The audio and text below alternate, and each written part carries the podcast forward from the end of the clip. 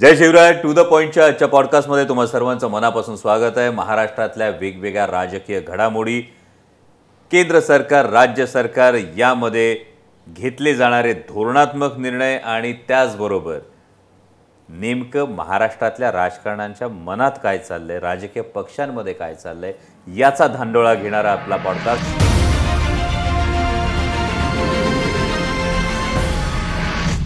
आजच्या पॉडकास्टमध्ये आपण अशा एका नेतृत्वाबरोबर चर्चा करणार आहोत ज्या नेतृत्वाची खरं तर कीर्ती ही विशेषतः कोविड काळात अगदी मी स्वतः पार्लमेंटमध्ये सुद्धा अनुभवली.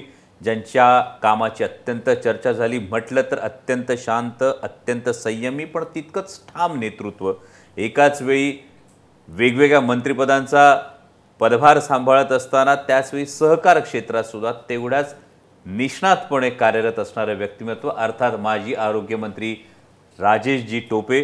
टोपे साहेब नमस्कार. मनापासून स्वागत आपलं टू द पॉईंट या पॉडकास्टमध्ये हा पॉडकास्ट खूप सोपा सरळ या गोष्टीसाठी आहे की अनेक कार्यकर्त्यांच्या मनात अनेक संभ्रम आहेत आणि त्यांच्या मनातले अनेक प्रश्न आहेत. तर सुरुवात थेट त्यांच्या मनातल्या प्रश्नाने करतो. महाविकास आघाडीचं सरकार होतं त्यावेळी आपण आरोग्यमंत्री होतात. आपल्या कामाची प्रचंड प्रशंसा झाली. आपण अफाट काम या कार्यकाळात केलं. एवढं सेलिब्रेटेड मंत्रीपद तुमच्या हातात होतं आणि त्या महाविकास आघाडी सरकारमधले तुमचे असणारे अनेक सहकारी हे नंतर त्यांनी भूमिका बदलली आज ते भाजपसोबत गेले आज ते सत्तेत आहेत. आपलेच सहकारी ज्यांच्यासोबत काम केलं. विशेषतः कोविड काळात तुम्ही हिरो होतात. आणि मग कोविड काळात असणारे साईड हिरो हे सत्तेत जाऊन बसतात. आणि तुम्ही मात्र सत्तेत सामील नाही. याची कधी खंत वाटते का? नाही मला असं वाटतं बेसिकली एकतर हे घडायला नको होतं. पहिलं माझं मत तर आहे. की हे घडायला नकोच होतं. पण जी परिस्थिती येते त्या परिस्थितीला आपण खंबीरपणे तोंड द्यायला हवं. आणि त्यामुळे या सगळ्या पार्श्वभूमीवर आमचे सगळे सहकारी मित्र तिकडे गेलेत. त्यांना त्यांना त्यांच्या त्यांच्या कार्यासाठी शुभेच्छा. पण आम्ही आमच्या जागेवर का आहोत? तर मला असं वाटतं की दोन महत्त्वाचे मुद्दे मला असे वाटतात. मला पहिला मुद्दा भावनिक हा सांगितला पाहिजे की माझं आणि आदरणीय शरद पवार साहेबांचं दोन पिढ्यांचं नातं असेल असं मी म्हणेन. कारण माझे वडील कदाचित अठ्ठावीस एकोणतीसाव्या वर्षी ते त्यांच्याबरोबर आमदार म्हणून निवडून गेले आणि त्याच्यानंतर ते त्यांच्याबरोबर शेवटच्या श्वासापर्यंत होते. मग ते आमदार होते ते खासदार होते त्यांनी कारखाने उभे केले ते साखर संघाचे अध्यक्ष होते वेगवेगळ्या पदांवर त्यांनी काम केलं. कदाचित त्यांनी मला तोच एक कानमंत्र दिला की साहेबांबरोबर राहिलं पाहिजे राजेश. हा पण एक महत्त्वाचा भाग आहे. आणि शेवटी आम्हाला जशी समज आली तर आम्ही पवारसाहेबांचेच विचार पवारसाहेबांचाच काम या सगळ्या गोष्टींला बरोबर घेऊन घेऊनच आम्ही मोठे झालो. आणि त्यामुळे पवार साहेबांना या पार्श्वभूमीवर आपण त्यांच्यापासून दूर जाणं हे योग्य वाटत नाही मनाला. आणि त्यांनी या सगळ्या परिस्थितीत बोलावून घेऊन माझ्या जरा पाठीवर हात ठेवून विश्वासाने सांगितलं की राजेश आपल्याला सगळ्यांना एकत्र राहिलं पाहिजे आणि एकत्र मिळून काम केलं पाहिजे. त्यामुळं आम्ही सगळेच जण या सगळ्या पार्श्वभूमीमध्ये एकत्र आहोत. दुसरा मुद्दा जो मी तुम्हाला म्हणालो मला असं वाटतं की पवार साहेब हे एक व्यक्ती नसून एक विचार आहे. पण सगळेजण म्हणतो. आणि त्यामुळे ते एका आयुष्य पूर्ण ते एका विचारसरणीत त्यांनी आयुष्य काढलं. म्हणजे सेक्युलर विचारसरणी किंवा धर्मनिरपेक्ष विचारसरणी आणि त्यामुळे मला असं वाटतं की दोन त्यांच्या महत्त्वाच्या विचाराच्या विचारसरणीच्या बाजू मला दिसतात. एक तर ते नक्कीच सेक्युलर विचारसरणीमध्ये काम करू इच्छितात. त्याच्यावर त्यांचा गाढा विश्वास आहे. आणि दुसरा जनकार्यामध्ये किंवा विकास कार्यामध्ये जनतेच्या हिताची जपवणूक करण्यामध्ये त्यांना फार आवड असते. त्यामुळे ह्या दोन्ही कार्याच्या अनुषंगाने आमची बांधिलकी पक्की आहे आणि म्हणूनच मला असं वाटतं की या विचाराला धरून आपण काम करत राहावं असं वाटलं आणि म्हणून आम्ही त्यांच्याबरोबर काम करतो आहोत. आपण सुरुवातीलाच एक फार महत्त्वाचं वाक्य असं वापरलं की असं घडायला नको होतं. सर हे असं घडायला नको होतं या वाक्यामागचं नेमकं कारण काय? की आपल्या जवळचीच माणसं पलीकडे सुद्धा आहेत? म्हणजे अनेकदा मला वाटतं पाच तारखेच्या कार्यक्रमात सुद्धा मी याचं उदाहरण दिलं होतं की कुरुक्षेत्रामध्ये जी अर्जुनाची अवस्था झाली होती तशी अवस्था कार्यकर्ता म्हणून होणं स्वाभाविक आहे? नाही ही खरं आहे की कुरुक्षेत्रासारखी ज ह्याच्यासारखी अवस्था झाली. परंतु यामध्ये आता एकच आहे की निष्ठा तात्विकता खरोखर हे जे काही लाईफ व्हॅल्यूज ज्याला म्हणतो आपण की प्रिन्सिपल्स इथिक्स मोरॅलिटी म्हणजे नैतिकता नीतिमत्ता निष्ठा या सगळ्याच गोष्टीला जर धरून म्हटलं तर मग शेवटी असं वाटतं की आपली बाजू सत्याची आहे. म्हणजे मला असं वाटतं की पवारसाहेबांची बाजू सत्याची आहे. त्याच्यामध्ये त्यांचं असत्य काही गोष्ट नाही. ते त्यांच्या विचारसरणीवर ठाम आहेत. ते त्यांच्या विचारसरणीला तडजोड करू इच्छित नाही एवढाच त्यांचा भाग आहे. त्यांचं काही कोणाशी व्यक्तिगत विषय नाही कारण त्यांनीच सगळे वाढवलेले लोक आहेत. आम्हाला त्यांनीच वाढवलं समोरच्यांना त्यांनीच वाढवलं सगळ्यांना त्यांनी वाढवलं. प्रश्न एवढाच आहे की ही लढाई फक्त तत्वाची लढाई आहे. तत्वाच्या बाजूने का तत्वाच्या विरोधात? आम्ही तत्वाच्या बाजूने राहण्याचा प्रयत्न केला आणि मला वाटतं सत्याचा विजय होतो असं मला निश्चित प्रकारे नेहमी वाटतं. साहेब हा पॉडकास्ट बघणाऱ्या अनेक तरुण कार्यकर्त्यांना हा प्रश्न पडणार आहे. अनेक जण आपापसात कुजबुजणार सुद्धा आहेत की तत्व मूल्य निष्ठा विचारधारा या सगळ्या गोष्टी आजच्या राजकारणात जास्त महत्त्वाच्या आहेत की मला निवडून येण्यासाठी लागणारा विकास निधी हा जास्त महत्त्वाचा आहे? मला असं वाटतं की लोक जर आपण सहज बघितलं तर मागच्या अनेक विषयांमध्ये आदरणीय पवारसाहेबांनी सुद्धा अनेक त्यांच्या भाषणामध्ये सांगितलं किंवा त्यापेक्षाही काही फॅक्ट्स आपल्याजवळ आहेत की ज्यांनी कधी कधी दलबदलू पदा प पणा केलेला असेल मागेसुद्धा काही व्यक्तिगत विकासासाठी व्यक्तिगत पदांसाठी पोझिशनसाठी तर त्यांना कुठेतरी चपराक लोकांनी दिलेली आहेच. असं आत्तापर्यंतचा मी म्हणेल भारताचा इतिहास सांगतो. मी तर आता आपण सहज कर्नाटकच्या निवडणुका आत्ता म्हणजे झाल्या. आपण हा हे जे उदाहरण दिलं मला वाटतं आपणच विधानसभेत असताना जेव्हा अजितदादा विरोधी पक्षनेते होते तेव्हा मला आठवतंय जेवढं मी टी व्हीवर पाहिलं तर दादांनीच विधान भवनात असं एक भाषण केलं होतं. या संदर्भातले सगळे दाखले देऊन. बिलकुल बिलकुल. म्हणून खूप असे दाखले आहेत. आता समजा मध्ये भुजबळ साहेब आणि त्यांचा ग्रुप ज्यावेळी राष्ट्रवादीत आला होता तर त्यावेळी जवळजवळ सगळे त्यांच्याबरोबर आलेले लोक शिवसेनेतून जे इकडे आले होते ते पडले होते. कर्नाटकमध्ये आत्ता फ्रेश जर तुम्ही बघितलं आत्ता निवडणुका झाल्या विधानसभेमध्ये. तर काही लोक डिफेक्ट झाले होते म्हणजे बदलून ते इकडे आले होते. तर ते सगळेचे सगळे लोक म्हणजे पोटनिवडणुकीत निवडून आलते पण त्यानंतर आत्ता जर बघितले तर सगळे लोक पुन्हा पडलेत. अगदी एक बी जे पीचा व्यक्ती जो माजी सी एम आहे तो इकडे आला होता काँग्रेसमध्ये. तो सुद्धा पराभूत झाला. लोकांना कदाचित मला असं वाटतं की मतदार जो असतो त्याला गृहीत धरून चालत नाही. त्याला असं मला वाटतं की तो उघड्या डोळ्यांनी बघत असतो. ज्यावेळी मताचा विषय येतो त्यावेळी तो त्याच्या इनर कॉन्शियसला स्मरून नक्कीच मतदान करतो. असं भारताच्या मतदारांचं मला असं त्यांचा अभ्यास वाटतो. आणि त्यामुळं मी आशावादी आहे की आपण ज्यांनी जे सत्याबरोबर आहेत त्यांना कुठे गिल्ट नाही आहे मला असं वाटतं समोर नक्कीच कुठेतरी जरी ते वर अस्वस्थ दिसत नसतील तरी गिल्ट नक्कीच असतो असं मला वाटतं. म्हणजे थोडक्यात जे तुम्ही म्हणता की ह्या ही महाराष्ट्राची संस्कृती हा महाराष्ट्राचा इतिहास आहे. म्हणजे आपण कायम छत्रपती शिवाजी महाराजांचा महाराष्ट्र म्हणतो. कदाचित आत्ता तुम्ही म्हणालात त्यावरून असं वाटलं की कदाचित जेव्हा औरंगजेबासमोर आग्र्याच्या दरबारात महाराज उभे असतील तेव्हा महाराजांसमोर कदाचित हा पर्याय असेल. की मला तत्वांसाठी उभं राहायचंय ताठमानेनं की मला मांडलिकत्व पत्करायचंय ज्याला आजच्या काळात आपण विकास म्हणतो त्या काळात कदाचित ती दख्खनची सुभेदारी होती. आणि महाराज तत्वांसाठी उभे राहिले म्हणून आजही त्यांचं नाव घेतलं. अगदी बरोबर. आहे. पण ही जी तत्वांची जी तुमची मांडणी आहे किंवा तत्वांसाठी उभं राहणं ही चर्चा कधी वेगळी भूमिका घेतलेल्या किंवा अजितदादांच्या गटामध्ये गेलेल्या आमदारांबरोबर होते तुमची? नाही निश्चित होते. सगळे ते आपलेच जुने मित्र आहेत एकत्र काम केलेले आहेत.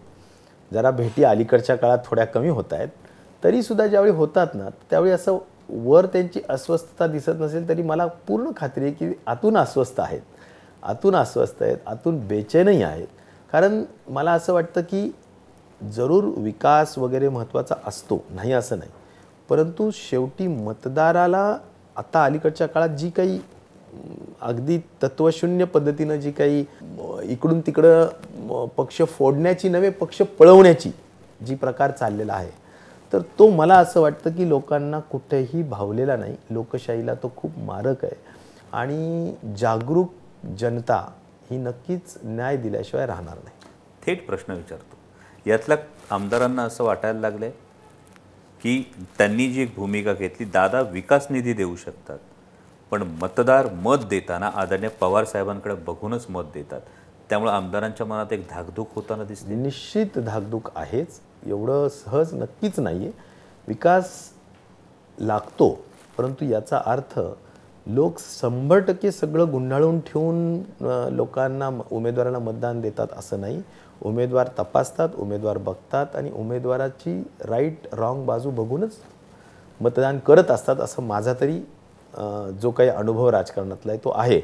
आणि त्या दृष्टिकोनातून मला वाटतं की यामध्ये पवार साहेबांची जी बाजू आहे ती एक विचारधारेला धरून आहे बाकी त्यांचा काही व्यक्तिगत कुणाशी वैरत्व नाहीच आहे. आता आपण या सगळ्या गटांमध्ये बघतो काही आक्रमक भूमिका मांडणार आहेत काही नेमस्त भूमिका घेणार आहेत.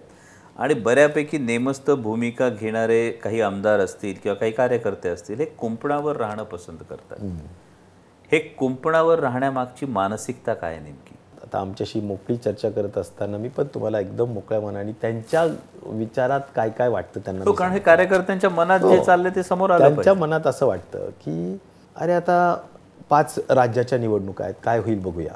त्याच्यानंतर आपण लोकसभा आहे लोकसभेत कुणाचं देशावर पुन्हा राज्य येईल ते बघूया. कदाचित काही कारणांनी जे लोक जे पक्ष तिकडे गेलेत किंवा ज्यांनी घरोबा केला अगदी विरुद्ध विचाराच्या पक्षाबरोबर घरोबा केला त्यांना तात्विक पटत नाही विचारधारेत बसत नाही पण तरी घरोबा केला. तर त्याच्या मागची जे जे काही कारणं असू शकतील त्या सगळ्या कारणांच्या अनुषंगाने कदाचित आज जी त्यांच्या मनात भीती आहे ती भीती जर कदाचित लोकसभेत बी जे पी आलंच नाही तर मग आपण बघू. मग त्यावेळी आपण पवारसाहेबांना परत जाऊन भेटूया परत जाऊन बोलूया आणि आपली माफी मागूया अशाही विचाराचे लोक असतात आणि म्हणून ते काही लोक कुंपणावर आहेत असं माझं मत आहे. पण जर हे जे कुंपणावरचे लोक आहेत त्यांनी जर पवार साहेबांना स्वतः निवडणूक आयोगाच्या सुनावणीसाठी या वयात निवडणूक आयोगासमोर जाताना पाहिलं असेल तर त्यांच्या मनात ही शंका नसेल की लोकांच्या मनात ते दृश्य बघून अनेकांच्या मनात प्रचंड चीड निर्माण झाली. निश्चित चीड निर्माण झालेली आहे कारण पवारसाहेब या ब्याऐंशीव्या वर्षात त्यांनी स्थापन केलेला पार्टी. त्यांनी त्यां आम्ही सगळे साक्षीदार आहोत. दहा जून एकोणावीसशे नव्याण्णव आम्ही साक्षीदार आहोत. आम्ही स्वतः शिवाजी मैदानावर गेलेलो होतो आणि त्या सभेचे साक्षीदार आहोत. त्यामुळे त्यांनी निर्माण केलेली पार्टी आहे त्यांनी निर्माण केलेलं चिन्ह आहे सगळ्या गोष्टी आहेत. आणि आज अशा पद्धतीनं जे काही चित्र पाहायला मिळतं तर ते कॉमन कार्यकर्ता जो आहे ते त्यांना कुणालाही पचनी पडत नाही. मला असं वाटतं म्हणून मी सुरुवातच अशी केली की जे घडलं ते चांगलं नाहीच घडलं. आता परिस्थितीला नियतीला काय मान्य आहे हे मला माहिती नाही. पण माझी प्रांजळ भावना एकच आहे की सगळे एकत्र राहून जर चांगलं झालं असतं तर राज्य आमचंच आलं असतं. म्हणजे जी काही महाविकास आघाडी म्हणूनचं जे आपलं राज्य होतं तेच राज्य आलं असतं. एकशे एक टक्के एक हजार टक्के. त्याच्यामुळे प्रश्न एवढाच आहे की आता जे घडलं त्याच्यात काय नियतीत दडलेलं आहे मला माहिती नाही. पण आपण महाविकास आघाडी सरकारमध्ये सार्वजनिक आरोग्य मंत्री म्हणून काम करत असताना आपण सुर सगळ्यांना आपला कार्यकाळ ठाऊक आहे. पण गेल्या काही महिन्यांपूर्वी आपण बघितलं तर ठाण्यातल्या कळवा रुग्णालयात एकूण अठ्ठावीस रुग्णांचा दुर्दैवी मृत्यू झाला. त्यानंतर नांदेडच्या शासकीय रुग्णालयात जवळपास एकतीस रुग्णांचा मृत्यू झाला. त्यामध्ये बारा नवजात बालकं होती. त्यानंतर इंदिरा गांधी शासकीय महाविद्यालयात पंचवीस रुग्णांचा मृत्यू झाला राज्यात ही जी काही हेळसांड होती अक्षम्य हेळसांड होतीये याला जबाबदार कोण? नाही ऑफकोर्स मला असं म्हणायचं की सध्या ज्यावेळी एखाद्या विभागाला शंभर टक्के दुर्लक्ष केलं जातं तर त्याला त्यां तो विभागच जबाबदारी सरकारच जबाबदारी आणि म्हणून सध्याची मी तुम्हाला सांगितलं की रिक्त जागांचं प्रमाण खूप मोठं आहे त्याच्याकडे पूर्ण दुर्लक्ष आहे. त्यामुळे जर आपण फोर एम्स म्हणतो त्याच्यातलं पहिलं येतं मॅन मग मनी मग मटेरियल मग मेथड्स ज्या काय असतील आपण इंडस्ट्रीजमध्ये म्हणतो आज मला एक सांगा की जर रिक्त जागांचं प्रमाण एवढं मोठं असेल तर काय सेवा देऊ आपण आरोग्य सेवा? तो एक महत्त्वाचा भाग आहे. दुसरं मला हे सांगायचं की आज आपण जर बघितलं तर औषधी उपलब्ध नाहीत इक्विपमेंट्स उपलब्ध आम्ही ज्या ज्या काही गोष्टी केल्या होत्या आम्ही खूप हौशीने सगळ्या गोष्टी केल्या होत्या की आम्ही तालुका स्तरावर सी टी स्कॅन कसं घेऊन जाता येईल एम आर आय कसे घेऊन जाता येईल हंड्रेड बेडेड हॉस्पिटलला एम आर आयची मशीन असलीच पाहिजे वगैरे वगैरे ह्या सगळ्या गोष्टी आम्ही ज्या ठरवलेल्या होत्या. किंवा आता अलीकडे खूप मोठे नेफ्रॉलॉजीचे पेशंट्स वाढलेले आहेत म्हणजे किडनीच्या आजारांचे. त्यामुळे किडनीच्या डायलिसिसच्या बाबतीत आज फार मोठा प्रश्न आहे तर ते व्हायला पाहिजे.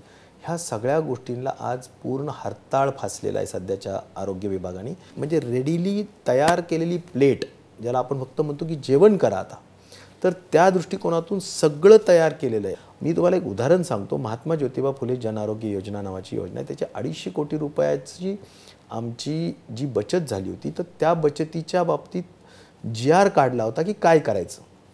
महाराष्ट्रामध्ये कॅन्सर इतके वाढले तर कॅन्सर सेंटर्स निर्माण करण्याच्या जी आरमध्ये उल्लेख आहे सगळा की कुठले आहेत काय कॅथ लॅब्स हार्टचे पेशंट्स वाढलेत. कॅथ लॅब्स कुठे कुठे करायच्या एकोणावीस जागा ठरलेल्या आहेत. त्या जागा त्या ठिकाणी. पैसे रेडी आहेत पण अद्याप सुद्धा काहीही झालेलं नाही. त्यामुळे म्हणजे विषय तेच आहे जे तुमच्या काळात होतं तेच प्रशासन आहे. तर ते प्रशासन हाकणाऱ्यांचा हा दोष आहे कारण मागे माननीय आरोग्य मंत्र्यांचा एक व्हिडिओ समोर आला होता आणि विशेषतः महाराष्ट्रात जो लौकिक झाला होता कोविड काळामध्ये त्यानंतर महाराष्ट्राचेच आरोग्यमंत्री हाफकिन इन्स्टिट्यूटच्या बाबतीत हु इज मिस्टर हाफकिन? हा जर प्रश्न विचारत होते तर मग हे ऐकल्यानंतर हे तुमच्या क्लिप बघण्यात आली? बघितलं. ती क्लिप बघितल्यानंतर तुम्हाला काय वाटलं? नाही तो एक जरूर निश्चित प्रकारे त्याच्या बाबतीतलं जनरल परसेप्शन लोकांनी तसंच केलं की जे तुम्हाला वाटलं. पण प्रश्न मला एकच वाटतो की अपार्ट फ्रॉम दिस सिन्सिअरली ह्या गोष्टी करायला काय अडचण आहे? मी सुद्धा दोनदा तीनदा चारदा भेटलो. पर्सनली भेटून सांगितलं की ह्या या गोष्टी आहेत. ह्या फक्त करा. तर त्या गोष्टी अजून होत नाही आहेत हेच मला दुर्दैवाने नमूद करावं असं वाटतं. आणि त्यामुळे बऱ्याचशा गोष्टी आता एन सी डी आपण डॉक्टर आहात नॉन कम्युनिकेबल डिझीजच्या संदर्भाने आता सगळ्यात म्हणजे अलीकडच्या काळात मरण्याचं प्रमाण अगोदर हे संसर्गजन्य रोग होते. आता एन सी डीकडे शिफ्ट झालेलं आहे. मृत्यूचं प्रमाण अधिक मृत्यूचे कारणं. त्याच्यामध्ये एन सी डी मग एन सी डीमध्ये हे सगळं येतं. तुमचे सिडेंट्रिक लाईफस्टाईलचे सगळे डिझिजेस येतात. बी पी वाढतो. तुमचा डायबिटीज आहे. तुमचे कॅन्सर आहे. ह्या सगळ्या बाबीने एन सी डीचं काम पूर्ण ठप्प झालेलं आहे. टी बीचं काम ठप्प झालेलं आहे. ह्याचे जे टार्गेट्स आहेत ते अचीव केले जात नाही आहेत मला हेच सांगायचं आहे की या ज्या टार्गेट्स असतात आणि जे पॅरामीटर्स असतात आरोग्य विभागाचे ते दुर्दैवानी मला असं वाटतं की अचीव होत नाही आहेत असं चित्र दिसतंय. आणि आरोग्याचे लोक तेच असतात. तुम्ही म्हणाले तसं की जे नेतृत्व असतं त्यांनी कॉन्फिडन्समध्ये घेऊन त्यांना मोटिवेट केलं पाहिजे. त्यांना एनकरेज केलं पाहिजे. त्यांना काम करायला भाग पाडलं पाहिजे. तर ते कुठंतरी मला त्याच्यात उणीव जाणवते की कुठेतरी ते चुकतं आहे आणि त्यामुळे जी एक कोहेजिव्हनेस असायला पाहिजे सगळ्यांमध्ये एक जिन्सीपणाने काम करायला पाहिजे टीमवर्कने काम करायला पाहिजे तसं टीमवर्क मला सध्या अजिबात दिसत म्हणजे प्रामाणिकपणे सांगतो की याचा एक बाधित लोकप्रतिनिधी आपण म्हणू शकतो तो मी सुद्धा आहे. कारण आपण जेव्हा आरोग्यमंत्री होतो त्यावेळी इंद्रायणी मेडिसिटी सारखा एक अत्यंत महत्वाकांक्षी प्रकल्प आपण आणू पाहत होतो. सव्वीस super speciality hospitals colleges paramedical colleges हे सगळं एकत्र आणण्याचा हा एक प्रकार होता. आणि त्यावेळी तत्कालीन पालकमंत्री अजितदादा होते. दादांनी ती जागासुद्धा हे केली होती. पण त्या प्रकरणाबाबत गेल्या दोन वर्षामध्ये काही झालं कुठेही एकही पाऊल पुढे पडलेलं नाही हे अत्यंत दुर्दैवी आहे. कारण हा राजकीय विचाराचा विषय नव्हता. हा सर्वसामान्य नागरिकांच्या आरोग्याचा विषय होता. हा सर्वसामान्य महाराष्ट्राच्या एकूण सार्वजनिक आरोग्य व्यवस्थेला अत्यंत मोठ्या पातळीवर नेणारा जसं आपण मार्गदर्शन केलं होतं तशी देशात ही मेडिसिटी कुठेही नाही. अशा पद्धतीची medicity roof. Under one roof under one roof सगळं. आणि ते खूप चांगला कॉन्सेप्ट आहे तुमचा. मला वाटतं तो पुढे घेऊन जायलाच पाहिजे. आता आपण तर खूप पुढे नेलं होतं. अचानकपणे काही गोष्टी घडल्या अपघात झाला आणि त्या गोष्टीतून आपल्याला थांबावं लागलं. पण हा कॉन्सेप्ट पुढे घेऊन गेलंच पाहिजे. मी ते मनापासून ॲप्रिशिएट करतो तुमचा तो प्रोजेक्ट आणि आपल्याला बघूया ना ईश्वराची इच्छा असेल तर आपण पुढे करूया. पण जसं आपण म्हणालात की एकूण रिक्त पदांची संख्या जर बघितली तर जवळपास पन्नास ते साठ टक्के पदं काही ठिकाणी रिक्त आहेत. मग सर्वसामान्यांच्या आरोग्याशी या सरकारला ज्यांना वेगवेगळी विशेषणं दिली जातात काही जण एक फुल दोन हापचं सरकार म्हणतात काही जण खोके सरकार म्हणतात पण विकासासाठी गेलेल्या सरकारला सत्तेसाठी गेलेल्या प्रतिनिधींना सर्वसामान्यांच्या आरोग्याशी काहीच देणं घेणं नाही असं म्हणावं? कारण सर्वसामान्यच जाणार आहे. मी असं म्हणेल की मी अराजकीय मुद्दाम स्टेटमेंट करेल की सरकार कोणाचे असो पण सामाजिक क्षेत्रातले जे विषय आहेत एज्युकेशन असेल हेल्थ असेल या क्षेत्रामध्ये खरंच सरकारांनी लक्ष घालायलाच पाहिजे. आणि कोरोनाने कदाचित सरकारच्या डोळ्यामध्ये ते अंजन घातलं आणि त्यांना दुरुस्त करायला लावलं की नाही front seat should be given to health department आणि त्यामुळे बऱ्यापैकी बजेट प्रोव्हिजन वाढलं होतं. बऱ्यापैकी रिक्त जागा स्पेशल केस म्हणून सगळ्या भरून काढा बाकीच्या कुठल्या राहो नाही राहो हेल्थच्या सगळ्या भरून काढा असे डिसिजन त्यावेळीचे तत्कालीन मुख्यमंत्री उद्धव ठाकरेंनी घेतलं होतं. आम्ही सगळे त्याच्यामागे लागलो होतो. दुर्दैवाने एकच मला सांगायचं आहे की आम्ही पन्नास bedded hospitals thirty bedded hospitals P S Cs ह्या खूप मोठ्या पद्धतीनं आम्ही ह्या म, ह्या इन्स्टिट्यूशन्स दिल्यात. परंतु त्यासाठी लागणारं बजेट त्यासाठी लागणारा पाठपुरावा लगेच टेक्निकल सँक्शन ॲडमिनिस्ट्रेटिव्ह अप्रुव्हल्स देऊन त्याला लवकर लवकर हे व्हायला पाहिजे. या दृष्टिकोनातून डिपार्टमेंटनी पुढाकार घेऊन ड्राईव्ह केलं पाहिजे. तरच हे सगळे इन्स्टिट्यूशन जे आमच्या काळात आम्ही दिले ते उभे राहतील. आज मी तुम्हाला उदाहरण सांगतो मेंटल हॉस्पिटल जे मराठवाड्याला एक बॅकलॉगमधलं अनुशेषामधलं मेंटल हॉस्पिटल अख्ख्या मराठवाड्याचं. आणि उत्तर महाराष्ट्रातले दोन जिल्हे जळगाव आणि मला वाटतं धुळे आणि बुलढाणा असं एक दोन तीन जिल्हे मिळून मेंटल हॉस्पिटल मंजूर आहे जी आर झाला आहे सगळं झालं आहे फाईल फाईलच हलत नाही आज मानसिक आजाराचे किती रुग्ण आहेत? मोठ्या संख्येने आहेत. दुर्दैवाने त्याच्या बाबतीत आम्ही जमीन उपलब्ध करून दिली सगळं दिलं. दोन वर्षात काहीही झालेलं नाही. म्हणजे ही दुःखदायी गोष्ट आहे. आता मला तुम्ही एक सांगा की कसं म्हणजे आज जे आज अख्खा मराठवाडा हा सगळा ड्रेन कुठं जातो? येरवाडा. इयर सगळ्यांना अख्ख्या मराठवाड्याच्या आठ जिल्ह्यांना जर कुठलं हॉस्पिटल आहे ते येरवाडा. मग येरवाड्यामध्ये ॲडमिशन मिळणं अवघड आहे. एकदम अवघड आहे. वशिलानी इकडून तिकडून काहीतरी करून करावं लागतं. नाहीतर मिळत नाही ॲडमिशन आणि खूप जुने बॅरॅक्स आहेत. आणि त्यामुळे इथे आता जवळजवळ three hundred and sixty five बेड्सचं mental hospital plans सगळं सगळं अप्रूव्हल आहे. बजेट झालं आहे गव्हर्मेंटचा जी आर झाला आहे सगळं झालं आहे त्याला इच्छाशक्ती पाहिजे आणि त्याला ड्राईव्ह केलं पाहिजे. दुर्दैवाने त्या गोष्टी होताना दिसत नाहीत. म्हणून इन्स्टिट्यूशन्स ज्या मंजूर झालेल्या आहेत त्याला लवकर फंडिंग करून पटकन पूर्णत्वाला नेलं पाहिजे. ह्या ज्या अशा अर्धवट काही गोष्टी आहेत त्या पूर्ण झाल्या पाहिजे.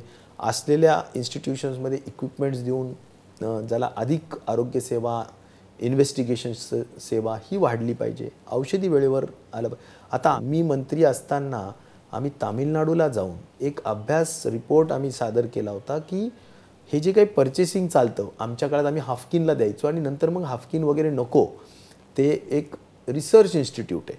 त्यामुळे तिथे नको ह्याला एक स्वतंत्र महामंडळ करूया. आणि तामिळनाडूच्या धर्तीवर आपण ते करूया. आम्ही तो रिपोर्ट दिला बिल तयार केलं सगळं दिलं. आत्ता मला म्हणजे आता दोन वर्ष झाले अजून तरी त्याची ॲक्च्युअल अंमलबजावणी अजून सुरू नाही आहे म्हणजे आम्ही जवळजवळ मी म्हणतो ना की बऱ्याच गोष्टी आम्ही तयार करून ठेवलेल्या आहेत. म्हणजे त्याची अंमलबजावणी सुरू नाही आणि आता या सगळ्या मिसॅप्स नंतर या सगळ्या दुर्घटनांनंतर स्थानिक पातळीवर आता औषध खरेदीचे आदेश देण्यात आले. आहेत हां. हे लवकर व्हावं. म्हणजे त्याच्यामध्ये काय की तुम्ही बल्क परचेस होईल. म्हणजे स्वस्तात मिळेल. प्रॉपरली त्याचे वेअर हाऊसिंग करून त्याला प्रॉपरली प्रत्येक डिस्ट्रिक्टला ॲलोकेट करता येईल सगळ्या औषधी. आणि खूप सुंदर सिस्टम आहे. सेंट्रल कंट्रोल्ड आहे कम्प्युटराइज्ड सगळ्या गोष्टी आहेत आणि खूप चांगली सिस्टम तामिळनाडू आहे. मी तर म्हणेल कट कॉपी पेस्ट केलेली आहे आम्ही ती. आम्ही काही खूप आमचं स्वतःचं डोकं वापरलेलं नाही. पण कट कॉपी पेस्टची का होत नाही आता पुढे घेऊन जावं आणि लवकर त्याची अंमलबजावणी करावी. म्हणजे महाराष्ट्राच्या जनतेला जरा त्याचं एक समाधान लाभेल. पण मग असं होतंय का की या पायाभूत सुविधांकडे लक्ष देण्यापेक्षा अनेकदा मीडिया स्टंट्स म्हणजे अत्यंत दुर्दैवी प्रकार जो होता नांदेडच्या दुर्घटनेनंतर शिंदे गटाचे जे खासदार आहेत हेमंत पाटील यांनी तिथल्या डीनना स्वच्छतागृह साफ करायला लावलं. या घटनेकडे हा विभाग हाताळलेले मंत्री म्हणून तुम्ही कसं पाहता? सगळ्यात पहिलं डिग्निटी ज्याला म्हणतो आपण त्या पदाची डिग्निटी ती राखली पाहिजे. त्याची आज डीन हे इतके हायली क्वालिफाईड असतात खूप प्रमोशन्स नंतर ते होत असतात. ते एका एका मेडिकल कॉलेज आणि मेडिकल हॉस्पिटलचे ते प्रमुख असतात. ठीक आहे कोणीतरी क्लास फोरनी सफाई नीट केलेली नसेल त्यांनी पण बघायला पाहिजे. जरी गोष्ट काही असेल तरी या हद्दीपर्यंत जाऊन करणं हे मला वाटतं निश्चित प्रकारे अयोग्यच गोष्ट आहे. आणि त्याची दखल आता राष्ट्रपतींनी पण घेतली. मी काल टी व्हीमध्ये पाहत होतो की संबंधित व्यक्तीला समन्स बजावण्यात आलेलं आहे. त्यांना कॉल केलं जाईल आणि मला वाटतं की त्यांना कदाचित जे योग्य तुमच्या लोकसभेच्या मॅन्युअल्समध्ये किंवा तुमच्या रूल्समध्ये ज्या गोष्टी असतील त्या अनुषंगाने केलं पाहिजे. पण ही बाब नक्कीच अयोग्य आहे. एवढं मात्र माझ्याकडून स्पष्ट सांगितलं पाहिजे. जर आपण महाविकास आघाडी सरकारच्या काळात आरोग्यमंत्री म्हणून जेव्हा भूमिका पार पाडत होतात तेव्हा यामध्ये कोविडचा काळ जो होता तो सगळ्यांसाठी फार आव्हानात्मक होता. आणि ही आव्हानं पेलताना नेमकी आपल्या मनात काय ही वादळं सुरू होती? कोरोना काळ एकतर मी तुम्हाला अगदी शॉर्टली सांगेल की कधी कधी सगळ्या गोष्टी कशा डेस्टाईंड असतात. म्हणजे कधी विधिलिखित असतात असं मी म्हणेल. कारण त्या गोष्टीवर माझा पूर्वी विश्वास नसायचा. पण मला असं वाटतं की म्हणजे एकतर आरोग्य विभाग मला जरूर इनर डिझायर होती की तो मिळावा तो असावा. पण ऐन वेळेवर पवारसाहेबांनी कदाचित जे काही मंत्रिपदं दिले होते त्याच्यात मला दुसरं दिलं होतं. पण लास्ट मिनिटाला ज्याला दिलं होतं तो नको म्हटला. बर. हां. आणि म्हणून ते मग मला तर पाहिजे होतं. मग तो त्या दृष्टिकोनातून आलेला विषय. आणि माहीत नाही एक महिना अवघा झाला असेल की लगेच कोरोनाची सुरुवात झाली आणि त्याच्यातून ह्या सगळ्या गोष्टी झाल्या. पण मला म्हणायचं की मी एकतर नॉन मेडिको कदाचित लोकांची ओळख डॉक्टर टोपे झाली पण मी इंजिनियर टोपे आहे. पण मला एक सांगायचं म्हणजे की या कार्यकाळात माणसाची मनापासून जर एखाद्या गोष्टीबद्दल काम करण्याची इच्छा असेल तर माणस कोणीही व्यक्ती मला असं वाटतं की ती मेडिकल टर्मिनॉलॉजीसुद्धा शिकू शकतो अवगत करू शकतो किंवा सहज पद्धतीनं बोलू शकतो की ॲज गुड ॲज की आपण डॉक्टर आहोत की काय. मला एवढंच सांगायचं की लीड फ्रॉम फ्रंट ज्याला म्हणतो आपण त्या पद्धतीनं संपूर्ण देश जिथे एकदम भयभीत झाला होता आणि सगळे घरात बसून होते आजार माहिती नव्हता कसा आहे ही महामारी कशी आहे काय होईल. अगदी खूप छोटे छोटे किस्से आहेत की कुणी हँडलला हात लावत नव्हता अरे तिथून काही व्हायरस येईल का? कोणी ते म्हणजे असं शिंकणं वगैरे हे हात मिळवणं फार फार फार कठीण होते. नाते राहिलेले नव्हते. म्हणजे मी हे बघितलं की वडिलांचं डेथ झाल्यानंतर मुलगा त्यांचं शव घेण्यासाठी सुद्धा अजिबात झालंच का? मग आता नियमाने काय आहे?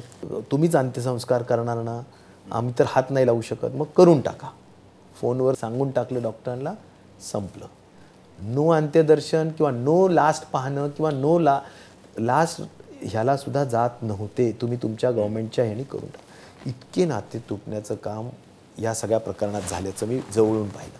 पण ही ठीक आहे ही गोष्ट जरी असली तरी मला सांगायचा त्यातला मुद्दा एवढाच की आव्हानं अशी होती की ह्या सगळ्या परिस्थितीमध्ये सगळ्यात पहिलं मी जसं म्हणालो की एक जे तत्व आहे ते आमचे नेते आदरणीय शरद पवार साहेबांनी मी कदाचित त्यावेळेस नववी दहावीत असेल आणि लातूरला भूकंप झाला होता. आणि लातूरच्या भूकंपामध्ये आता भूकंप झाल्याच्या चौथ्या पाचव्या तासामध्ये पवारसाहेब तिथे आले. आणि ते आले नाही तर ते तिथेच राहिले. जवळ सोलापूरच्या गेस्ट हाऊसवरून रोज येणं जाणं करायचे सात आठ दिवस. पण त्यामुळे काय झालं? की तिथल्या कलेक्टरला बळ मिळालं तिथल्या प्रशासकीय यंत्रणेला बळ मिळालं. आणि ही जी लिडरशिप क्वालिटी आहे की आपण पुढून लढलं पाहिजे समोर आपलं सैन्य मागे पाहिजे. त्यामुळे लीड फ्रॉम फ्रंट ज्याला म्हणतो आपण समोरून नेतृत्व करणं ते पवारसाहेबांची कदाचित आमचं त्या काळातलं जे काही पाहणं होतं त्याच्यातून आम्ही शिकलो आणि पवारसाहेबांचं मार्गदर्शन असायचं. आणि मी म्हणेल या निमित्ताने नक्कीच मुख्यमंत्री उद्धव ठाकरे साहेब असतील मंत्रिमंडळातले सहकारी असतील सगळ्यांचं सहकार्य योग्य मार्गदर्शन आणि सगळे डॉक्टर्स पॅरामेडिक्स सगळे पोलीस डिपार्टमेंट स्वच्छता सगळ्या सगळ्या लोकांच्या टीमवर्कमधून आपण एक चांगलं काम करू शकलो. महत्त्वाचं त्याच्यात विचारधारेचा विषय एवढाच होता की आपण महत्त्वाच्या हॉट सीटवर आहोत आरोग्यमंत्री म्हणून. आणि त्यामुळे आपण पुढे राहून काम केलं पाहिजे. हा त्यातला महत्त्वाचा विषय होता. आणि त्यामुळे मी माझ्या तत्वाप्रमाणे एकच केलं की महाराष्ट्रभर दौरा केला. हॉटस्पॉट्सला भेटी दिल्या. मग ते धारावी असो मालेगाव असो नाही तर अन्य काही असो. सगळ्या हॉटस्पॉट्सला भेटी दिल्या दवाखान्यांमध्ये भेटी दिल्या उपचाराच्या काय काय गोष्टींची कमतरता आहे ती बघितली. ज्या ज्या गोष्टींची कमतरता असेल मनुष्यबळ कमी आहे औषधी कमी आहेत ह्या सगळ्या गोष्टी इक्विपमेंट्स कमी आहेत टेस्टिंगच्या बाबतीतल्या अडचणी आहेत वॅक्सिनेशनच्या बाबतीतल्या अडचणी सगळ्या गोष्टींमध्ये लक्ष देऊन. कसं आहे की तिथे गेल्यानंतरच फील्डवरच आपल्याला कळतं की काय तिथली डिमांड आहे तिथली गरज काय आहे. आणि आपण जर का वर बसून म्हटलो की तुम्ही बघान करा तर मग नाही होणार. त्यामुळं आम्ही जाऊन फिरलो. हा त्यातला सगळ्यात महत्त्वाचा मला वाटतं की जे काही देशामध्ये सगळ्यात जास्त नंबर्स कुठून येत होते? महाराष्ट्र. महाराष्ट्र. सगळ्यात हॉटस्पॉटमध्ये नंबर एक होता. आणि अशा परिस्थितीत सगळीकडं रोज आकडेवारी प्रचंड असायची. एक्सपोनेन्शियली वाढायची. म्हणजे ती two the two the power four two the power five असे नंबर्स रोज वाढायचे. आणि अशा परिस्थितीत फिरणं हे महत्त्वाचं होतं. तिथं बघून मग धोरणं आखणं. आणि मग मी सांगितलं तसं आम्ही फोर एम्स पद्धतीनं मी पुन्हा निर्णय आम्ही असेच घेतले. की मनुष्यबळ जितकं कमी होतं ते फटाफट भरून टाकलं काही कॉन्ट्रॅक्च्युअल भरले काय करायचं असेल केलं. नंबर दोन सगळ्यात महत्त्वाचं कोणी काहीही म्हणू परंतु आर्थिक दृष्टिकोनातून कुठंही सगळ्यात महत्त्वाचं आरोग्यमंत्री म्हणून आम्ही आमच्याजवळ काहीच अधिकार सगळे पैसे कुठे दिले? कलेक्टर्सजवळ दिले. त्या त्या कलेक्टरजवळ पैसे दिले. पार्क केले तिथे पैसे सगळे. आणि मग तुम्हाला लागत असणारे व्हेंटिलेटर तुम्हाला लागत असणारे औषधं तुम्हाला लागत असणारी पी पी किट तुम्हाला लागत असणारी मास्क तुम्हाला लागत असणारं जे जे काही असेल ते सगळं तुम्ही खरेदी करा. त्यांना एक पद्धत आखून दिली त्यांनी खरेदी केली. हा झाला एक महत्त्वाचा म्हणजे हा एक मेथडचा विषय झाला. आणि पैसे आपल्या कुणाकडूनच मंजुरीचा विषय नाही. खाली फक्त एक धोरण ठरवलं आणि खाली पाठवून दिलं. त्यामुळे मनी हा एक विषय आम्ही सॉल्व केला. मेनचा विषय सगळे प्रमोशन्स करायचे होते तो आम्ही सॉल्व केला. मग सगळ्यात महत्त्वाचा होता मेथड्स काय मेथडॉलॉजी करायची? की हे एवढं मोठं कसं कंट्रोल करायचं? तर मी तुम्हाला सांगतो मला अजून आठवतं आहे की मला उपमुख्यमंत्री दिल्ली कारण आपल्या खालोखाल दिल्लीचं हे होतं नंबर्स यायचे. तर त्यांनी आम्ही एट्टी ट्वेंटीचा फॉर्म्युला घेतला. म्हणजे आपल्याला त्यावेळी कोरोनामधल्या जो जो कायदा आहे आपल्याजवळ तर त्या कायद्याच्या अनुषंगाने आपल्याजवळ अधिकार एवढे आहेत की तुमचं प्रायव्हेट हॉस्पिटल असेल तरी मी तुमचे बेड्स ॲक्वायर करू करू शकतो. तर eighty percent of the beds आम्ही ॲक्वायर करण्याचा निर्णय धोरणात्मक घेतला आणि त्याला सगळ्यांनी प्रतिसाद दिला. कायद्याने सुद्धा ते कुणी नाही म्हणू शकत नव्हतं. एट्टी ट्वेंटीचा फॉर्म्युला केल्यामुळे खूप वाढत असलेल्या संख्येला आम्ही नुसत्या गव्हर्मेंट मशिनरी गव्हर्मेंट हॉस्पिटल तर खूप कमी पडले होते. सगळ्या प्रायव्हेट हॉस्पिटल ॲक्वायर केले त्याच्यामध्ये लोक दिले. त्यामुळे हा फॉर्म्युला फार महत्त्वाचा आहे मेथड फार महत्त्वाची आहे. त्यामुळे ते आम्ही करू शकलो. मी तर म्हणेल की त्यावेळी खरोखर दानशूरांची पण दाद द्यायला पाहिजे ह्या निमित्ताने की खूप लोकांनी टाटा ट्रस्ट टाटा हाऊसेस असे वेगवेगळ्या रिलायन्सचे काही लोक सगळ्यांनी खूप मोठ्या पद्धतीनं इक्विपमेंटच्या सहाय्याने इन काइंड्स ज्याला म्हणू आपण ते पण देण्याचं काम आपण केलं. मला सगळ्यात काळजी होती मी पहिलं बिल तुम्हाला सांगतो की पहिलं ज्यावेळेस कोरोनाचं बिल आलं तर ते फॉर्टी लॅक्स आलं एका विक एका व्यक्तीचं फॉर्टी लॅक्स आणि ते चाळीस लाख झा झाल्यावर मी तर हपकूनच गेलो. मी त्यावेळी मुख्यमंत्री आणि पवारसाहेब सगळ्यांना म्हटलं साहेब हे मरून जातील कॉमन माणूस कुठून काय करेल? तर आम्ही त्यावेळी त्याला लिमिटेशन्स घातले की बाबा बेड्स आहेत ना तर कॉमन बेड असेल तर तू किती चार्ज दर करायचं? निश्चिती केली. दर निश्चिती केला. आय सी यू असेल किती बेड हे घ्यायला पाहिजे. आणि सगळ्यांचं आम्ही दर निश्चिती केली. त्याच्यावर ऑडिटर नेमले. ऑडिटर म्हणजे कोण? तहसीलदार.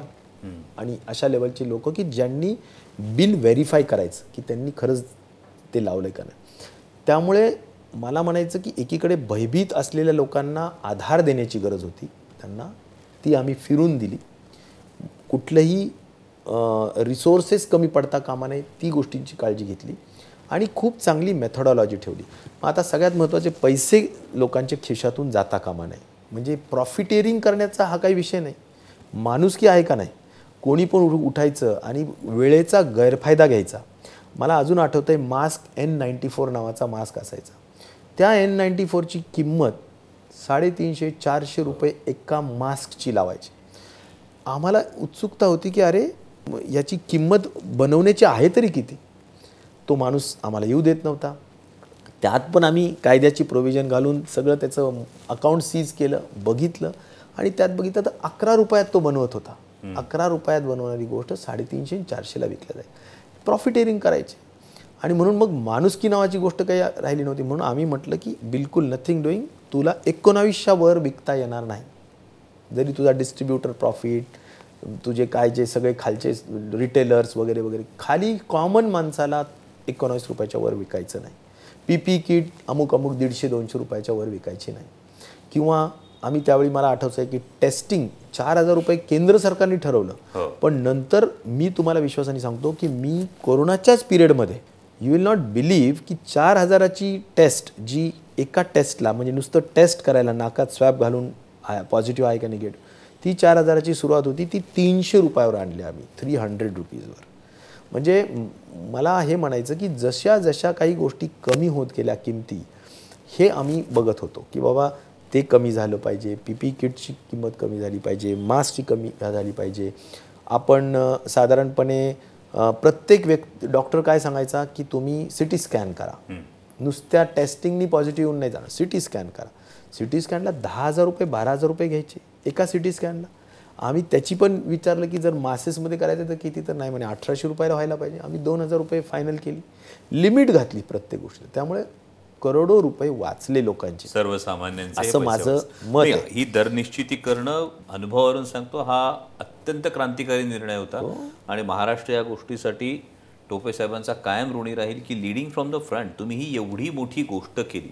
मला अजूनही आठवतं की आपल्याकडूनच प्रेरणा घेऊन आम्ही ती जी टॅबलेट होती एकशे अठ्ठावीस रुपयाची आणि त्याला ड्रग कंट्रोलर जनरलला मी स्वतः चॅलेंज करून त्याच्या ड्रग ट्रायल्सवर हे करून त्याची किंमत आपण अडुसष्ट रुपयावर आणली होती.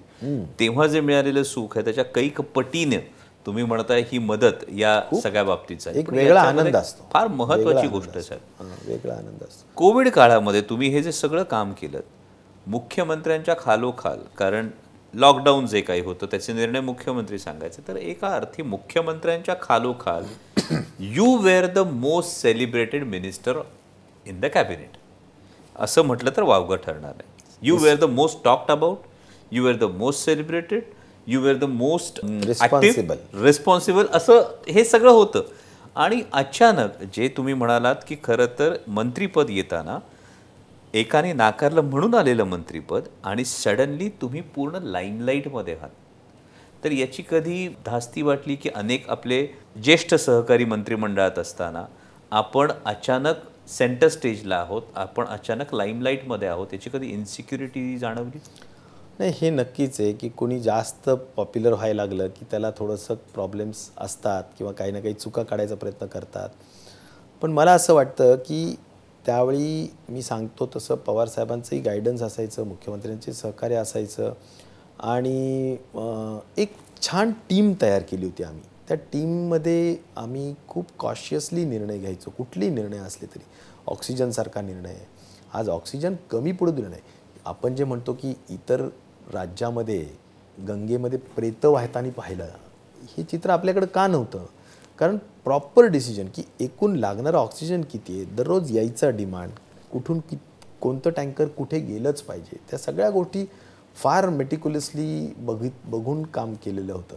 आणि एक आहे मनामध्ये एक होतं ना की आपण चांगलं काम करतोय. मनुष्याला वाचवण्याची एक महत्त्वाची जबाबदारी आपल्याकडे आहे. आपण ती होल हार्टेडली केली पाहिजे. आपल्यातलं शंभर टक्के दिलं पाहिजे. मग नंतर ईश्वर आहे.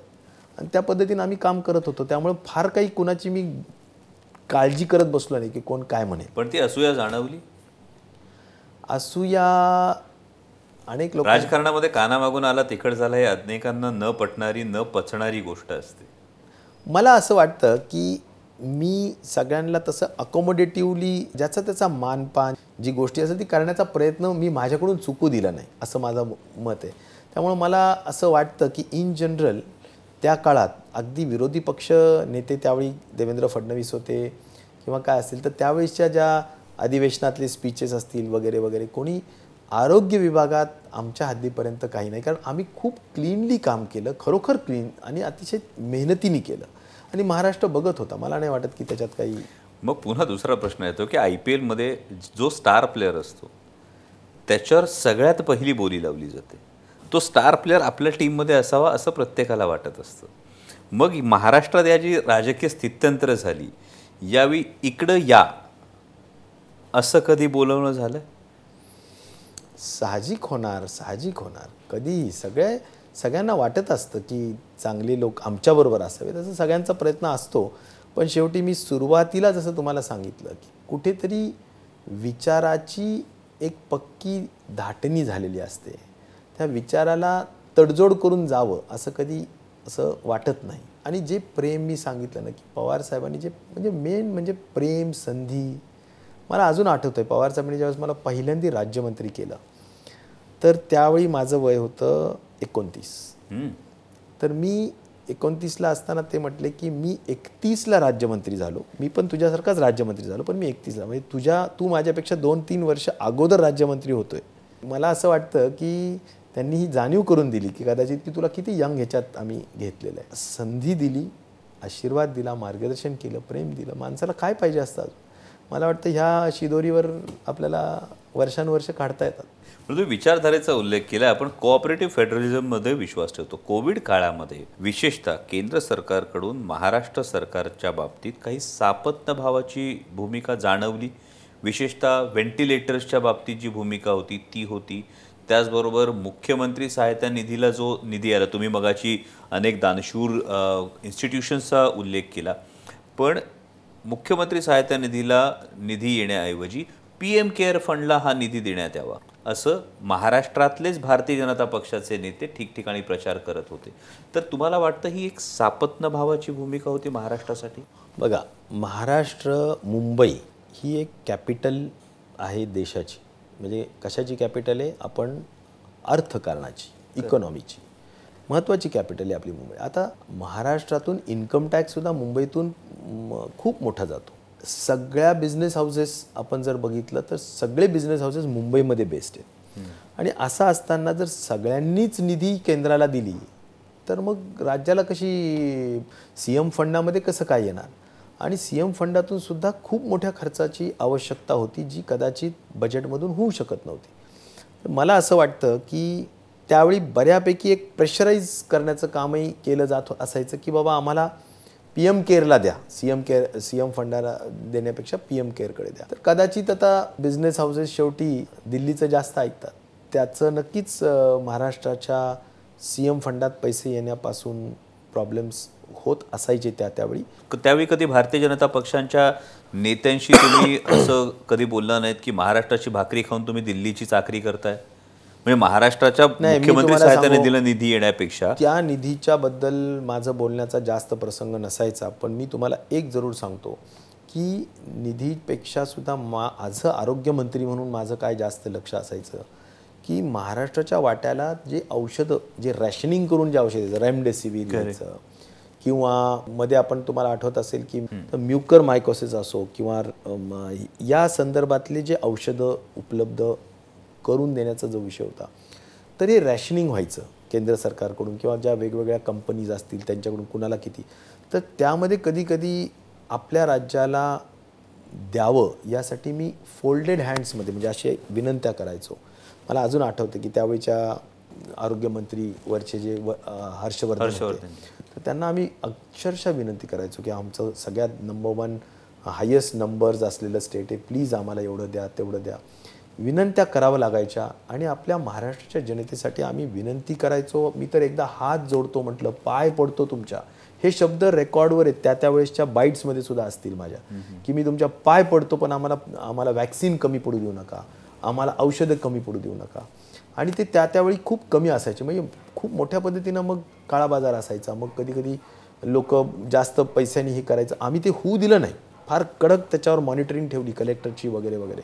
पण तरीसुद्धा त्यातूनही एक काळजी वाटायची की जर आपल्या पेशंटला रेमडेसिवीर नाही मिळालं तर मग कसं व्हायचं? त्या काळात ते ते एक म्हणजे असं होतं की संजीवनी टाईप होतं ते. की ते नाही मिळालं तर मग मरणारच. तर असं आम्ही त्यासाठी खूप प्रयत्न करायचो. संघर्ष करावा लागला. खूप सातत्याने विनंत्या कराव्या लागल्या. पण राज्याच्या हितासाठी जनतेसाठी आपल्याला त्याच्यामध्ये कुठेही इगो नव्हता कुठेही काही नव्हतं. म्हणून मी केंद्र आणि राज्य या दोघांचंही समन्वय ठेवण्याचं काम त्यावेळी आरोग्यमंत्री म्हणून माझ्याकडे तो बॅलन्स ठेवण्याचं काम करावं लागत असे. आणि ते मी खूप चांगलं बॅलन्स ठेवण्याचा प्रयत्न केला जेणेकरून राज्याचं हित जपलं पाहिजे. हे मात्र मी प्रकर्षाने बघितलं. सर तुम्ही पी एम केअर फंडचा आपण उल्लेख केला. यामध्ये अनेकांनी अगदी भरभरून सामाजिक दायित्व म्हणून असेल वेगवेगळ्या कॉर्पोरेशनने म्हणा हा निधी दिला. प्रत्येकाने कॉन्ट्रीब्यूट केलं. पण त्यानंतर जेव्हा या निधीचा हिशोब मागण्यात आला तेव्हा केंद्र सरकारकडून हे प्रतिज्ञापत्र सर्वोच्च न्यायालयात देण्यात आलं की या निधीचा हिशोब देणं बंधनकारक नाही. तर ज्या सामाजिक उत्तरदायित्वाच्या भूमिकेतून पी एम केअर फंडला भरभरून जनतेनं निधी दिला त्या निधीचा हिशोब देणं हे केंद्र सरकार त्याला उत्तरदायित्व नसणं तुम्हाला वाटत नाही ही एक प्रकारची फसवणूक झाली असेल? मला वाटतं की खरं तर असं म्हणणं हे चुकीचं आहे. कारण कुठल्याही पैशाचा हिशोब द्यायला जो जनतेचा पैसा असतो आणि ज्यांनी काही जसं सामाजिक उत्तरदायित्वाच्या विचार आणि भावनेतून दिलेली ही निधी असते. तर त्या व्यक्तीला किंवा त्या कंपनीला हे नक्कीच वाटतं की आपल्याला कळावं. आणि जनरल जनतेला हिशोब दिलेला वाईट काय त्याच्यात? कोणती अशी गोष्ट आहे की जी लपवायचं काही कारण आहे? त्यामुळे द्यायला हवं. दिलं नाही ते त्यांनी मला असं वाटतं की ते कुठेतरी इथिक्सला धरून नाही आहे मॉरॅलिटीला धरून नाही आहे द्यायला हवं. कधी पण काही गोष्टी द्यायला दिल्या तर अधिक चांगलं. पण आजकाल सातत्याने असं होतं की सत्ताधाऱ्यांना एक न्याय असतो आणि विरोधी पक्षातल्या लोकांना दुसरा न्याय असतो. म्हणजे जसं की मुंबईत अवघ्या दहा ते बारा दिवसात जम्बो कोविड सेंटर उभारण्यात आलं. म्हणजे एकीकडं पी एम केअर फंडचा निधी द्यायचा त्याचा हिशोब देणं बंधनकारक नाही असं म्हणायचं.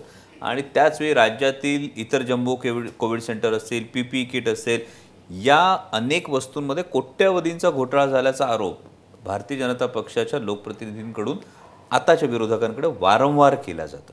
तर मग या घोटाळ्यांच्या चौकशीसाठी सरकारनं नेहमीप्रमाणे सेंट्रल एजन्सीज म्हणजे आम्ही त्याला आईस म्हणतो income tax C B I E D याचा आधार घेऊन हा कुठेतरी विरोधकांचा आवाज दडपण्याचा प्रयत्न होतो निश्चित होतोय. त्याच्यात काही प्रश्नच नाही. हे आईसचा वापर खूप जोरात पद्धतीनं केला जातो आणि मला असं वाटतं की लोकशाहीला हे नक्कीच योग्य नाही.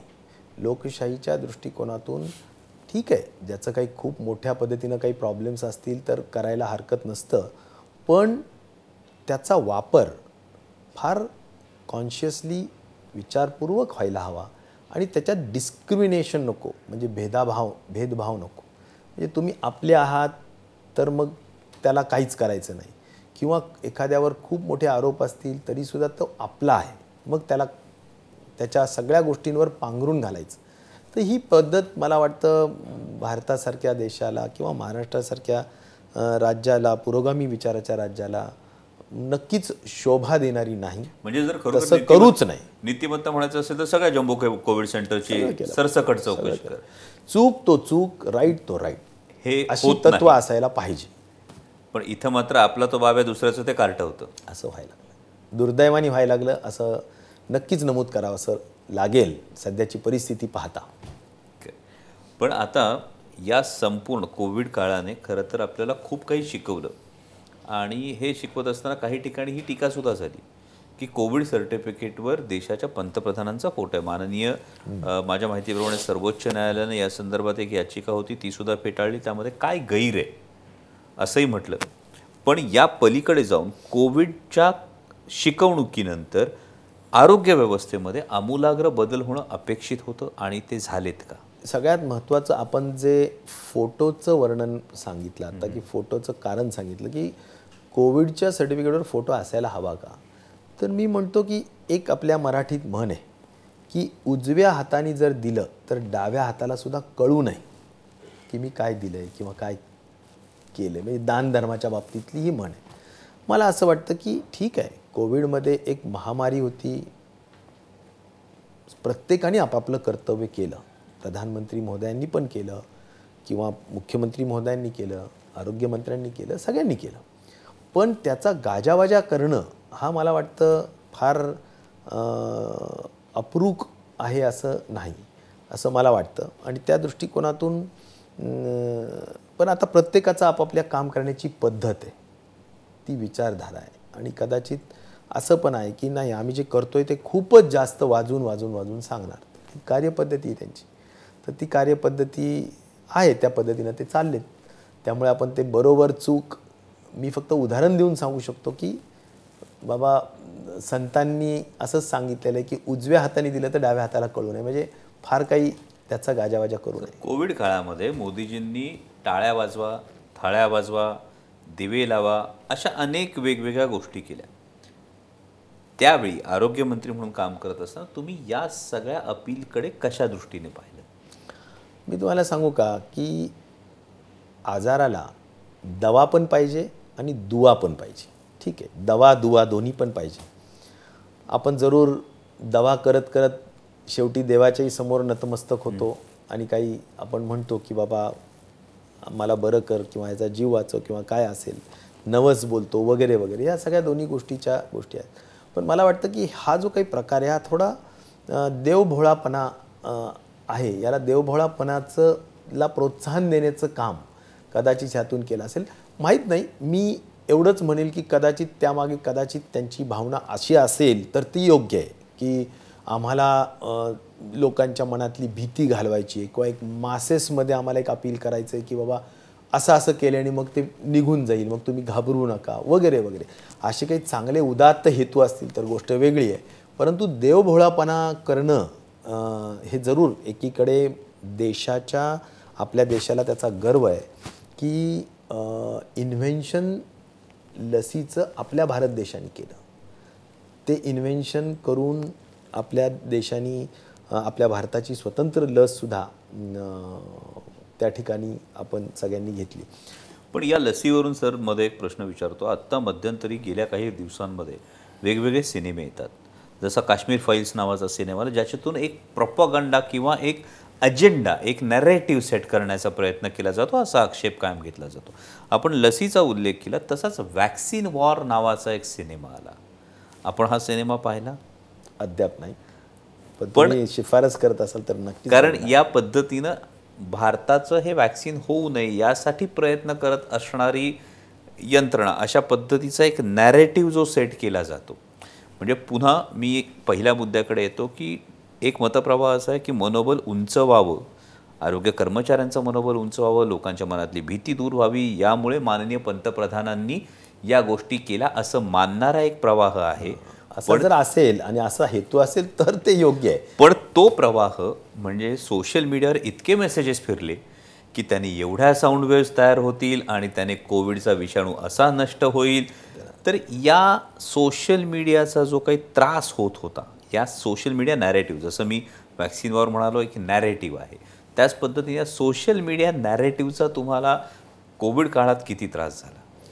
नाही हे मी म्हणालो ना जसा देवभोळापणा आहे हा हा म्हणजे कसा की आपण जर म्हटलं तर या गोष्टी विज्ञानाधिष्ठित नाही या विज्ञानाच्या आधार याला नक्कीच नाही लॉजिक नाही आहे पण ते आता जसं म्हणतो ना आपण की एक एक कोणीतरी ज्येष्ठ व्यक्तीने एक परसेप्शन तयार करणं किंवा सांगणं आणि त्यातून एक मतप्रवाह तयार करणं आणि त्यातून लोकांची भीती घालवणं असे काही चांगले उदात्त हेतू असतील तर ते त्या दृष्टीनं ॲक्सेप्ट करूया. पण मला असं वाटतं की यामुळे ते पळून जाऊ शकतं करो कोरोना ह्यावर माझा विश्वास तरी वैयक्तिक म्हणजे उदात्त हेतूंना अनुयायी हरताळ फासतात. त्या पद्धतीने हा प्रकार झाला. एक पर्सनल प्रश्न कारण या कोविडच्या काळात जेव्हा तुम्ही अनेक ठिकाणी अगदी पी पी किट घालून रुग्णालयात जात होता सगळं करत होता त्याचवेळी आपल्या मातोश्री रुग्णालयात होत्या. म्हणजे त्यावेळेचे आपले आम्ही हे बघितलं पण अहोरात्र जनतेवर जनतेसाठी फील्डवर होतात. इतकंच काय की अगदी एअरपोर्टवर बसून गाडीत बसून आपण जेवण करत होतात त्यावेळेचा अनुभव काय होता? नाही हे नक्कीच आहे की आपण म्हणतो आणि ते सत्य आहे. माँ के कदम में जन्नत जन्नत. आहे तर तशा पद्धतीनं मला एवढंच वाटतं की माझी आई तशी आणि सगळ्यांच्याच आई खऱ्या म्हटलं तर फार धीरोदात्त असतात संयमी असतात शांत असतात आणि नेहमी आपल्या मुलाला एनकरेज करत असतात. आता आमच्या वडिलांचंही सार्वजनिक राजकीय जीवन होतं त्यामुळे त्यांच्याबरोबर राहत राहत तिचंही ती मनाची धाटणी विचारांची धाटणी तशी झाली. आणि म्हणून एक नक्कीच आहे की आईला म्हणजे मला खूप शा शाळेत असतानापासूनची सवय आहे की आईचं दर्शन घेऊन गेलं बाहेर तर मग मला कोणीच काही करू शकत नाही. एक मनातली एक विश्वासाचा भाग आणि त्यामुळे एवढ्या कोरोनाच्या काळात मी राज्यभरात फिरत असताना मी अगदी तुम्हाला शपथपूर्वक सांगतो की तिचं दर्शन घेऊन बाहेर पडलं की मला कधीच असं वाटायचं नाही की मला कोरोना होईल आणि मला काहीतरी होईल. ही एक म्हणजे एक मनामध्ये एक श्रद्धेचा भाग होता तो. आईच्या प्रती किंवा एक लहानपणीपासूनची सवयीचा भाग होता. आणि त्यावेळी आई एकदम आजारी सिरियसच होती आणि बॉम्बे हॉस्पिटलला ती ॲडमिट होती. मग माझ्यासमोर दोन भावना होत्या. तिच्या मुलगा म्हणून मी एकुलता एक मुलगा. त्यामुळे मग मी एकुलता एक मुलगा म्हणून तिला सांभाळणं माझी ते उत्तरदायित्वाचे जबाबदारीचे आणि कर्तव्याचे ते तर केलंच पाहिजे. ती भावना एक होतीच आईच्या प्रती मुलाची. आणि एकीकडे कर्तव्य होतं. तर मला एक वाटतं की ह्या ह्याच्यामध्ये माझ्या मनाला सारखं सांगून सांगून मी कर्तव्याच्या बाजूनी झुकतं माप देत गेलो. म्हणजे आईच्या प्रती असलेली मुलाची भावना किंवा प्रेमाची भावना त्यापेक्षासुद्धा कर्तव्य जास्त महत्त्वाचं आहे.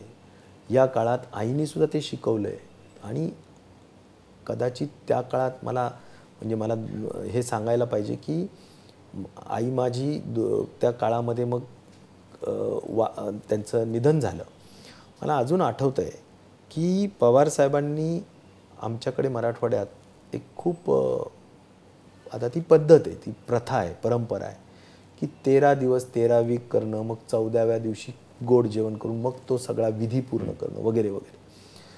तर त्यावेळी एकदम पीक पॉईंट होता कोरोनाचा आणि त्या दरम्यानच आई वारल्या.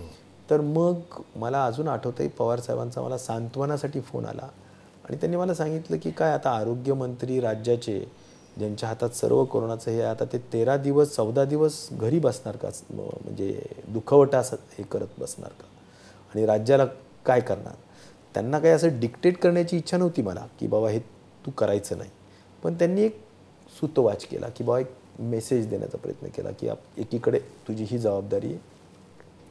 तर मी त्यावेळी आमच्या घरच्या सगळ्यांना विश्वासात घेतलं आणि अक्षरशः तिसऱ्या दिवशी सगळं सगळ्या म्हणजे ते तेरवी वगैरे वगैरे दहावा तेरावा सगळा सगळा आमच्या ब्राह्मणांना देवाला विश्वासात घेऊन सांगून त्यांना म्हटलं बाबा हे माझ्यावर जबाबदारी असं असं करायचंच आहे. आणि ते त्या तीन दिवसात आम्ही गेलो. कारण बऱ्याच धर्मांमध्ये आहे. मुस्लिममध्ये दुसऱ्या दिवशी आहे. मारवाडी लोक तिसऱ्या दिवशी उठावना करतात. बौद्ध समाजामध्ये तसा काही विषय नाही. अनेक वेगवेगळ्या भागामध्ये सुद्धा काही पाचव्या दिवशी करतात. तर मी म्हटलं की नाही आपलं कर्तव्य खूप महत्त्वाचं आहे आणि आपण जायला पाहिजे. मला म्हणायचं की एकीकडे साहेबांचं मार्गदर्शनही होतं आणि मलाही माझं मनसुद्धा कर्तव्याच्या दृष्टिकोनातून नक्कीच आपण कुठं कसूर नको करायला. आणि लोक खरोखर एकेका बेडसाठी त्यावेळी अक्षरशः विनंत्या करायचं. रात्र रात्र आम्हाला फोन यायचे. आणि त्यामुळे एकीकडे भयंकर परिस्थिती होती. आणि अशा परिस्थितीत आपण दुखवू दुखवटा म्हणून घरी बसणं आपल्या कर्तव्याला पाठ दाखवणं हे काही मला पटलं नाही. आणि म्हणून आम्ही कधीही त्या बाबतीत तसं केलं नाही. आणि आम्ही जोरात काम म्हणजे राजकीय व्यक्तींविषयी सहज कमेंट करणं किंवा त्यांच्या सोशल मीडिया प्रोफाईलवर जाऊन एखादी कमेंट सोडणं फार सोपं असतं. पण ते आयुष्य जगणं त्यावेळी अनेक गोष्टी तडजोड करावी लागणं. हे काय असतं ते टोपे साहेबांच्या अनुभवातून हे समोर येतं. जर मी आपल्या मतदारसंघात आलो होतो तेव्हा मला एक खासियत जाणवली म्हणजे जिला दक्षिण गंगा म्हणतात ती गोदावरी आपल्या मतदारसंघातून मतदारसंघाच्या शेजारून ही वाहते आणि शेजारी दुसरा मतदारसंघ आहे. मी जेव्हा त्या गोदावरीच्या पात्राकडे पाहत होतो तेव्हा ते निम्म पात्र जे आहे हे निम्म पात्र अगदी तुमच्या मतदारसंघाच्या बाजूचं पात्र हे अगदी सुरळीत पर्यावरणदृष्ट्या पूरक असं सगळं आहे. आणि पलीकडच्या बाजूला मात्र अगदी विहिरी वाटाव्यात एवढे मोठमोठे खड्डे खणलेले तर मतदारसंघाच्या शेजारून वाहणाऱ्या दक्षिण गंगेकडे पाहून हा पर्यावरणाचा ऱ्हास याविषयी तुमचं काय मत आहे? नाही मला असं सांगावं असं वाटतं पर्यावरणला सगळ्यात जास्त महत्त्व दिलं पाहिजे. पर्यावरण साक्षरता वाढवली पाहिजे. आणि आज बेमर्याद ज्याला म्हणतो किंवा अमर्याद ज्याला म्हणतो आपण तसं उत्खनन वाळूचं होतं. त्यामुळे जलचर डिस्टर्ब होतो खरं तर सगळा. आणि मी तुम्हाला सांगतो की वाळवंट व्हायला वेळ लागत नाही. अशा पद्धतीनं फक्त रोज म्हणजे सगळे नियम धाब्यावर ठेवून ह्या गोष्टी केल्या जातात. आम्ही खूप विरोध करतो. पण याचं नॅक्सस इतकं जास्त आहे याच्या माफियाज एवढे जास्त आहेत. आणि याला बऱ्याच ठिकाणी म्हणजे मला मी शेवटी काय आहे की आपण आपल्या कॉन्शियसला विचारायला पाहिजे. मी ह्या गोष्टीला विरोध करतो. सगळ्या गोष्टींना आम्ही अगदी पहिल्यापासून विरोध करत आलो की ह्या गोष्टी आपण पाळायला पाहिजेत. आपण अशा पद्धतीनं नियमबाह्य उत्खनन होता कामा नये वगैरे वगैरे. पण हे चालू आहे आणि दुर्दैवाने याच्यामध्ये संपूर्ण एक रॅकेट असतं आणि ते चालतं. त्याची अर्थकारण जर तुम्ही समजून घेतलं कधी तर इतकं स्पीडीली ग्रोथ होणारं अजून दुसरा व्यवसायच नाही. कारण एक तासात गाडी समजा तुमचा हायवा हा औरंगाबादला किंवा आता छत्रपती संभाजीनगरला जातो. आणि तो हायवा दिवसातून चार किंवा पाच ट्रिप करतो. एका हायवामध्ये पस्तीस टन ही वाळू असते. आणि त्याचा खर्च म्हणजे काय? रॉयल्टी भरायची नाही काहीच करायचं नाही.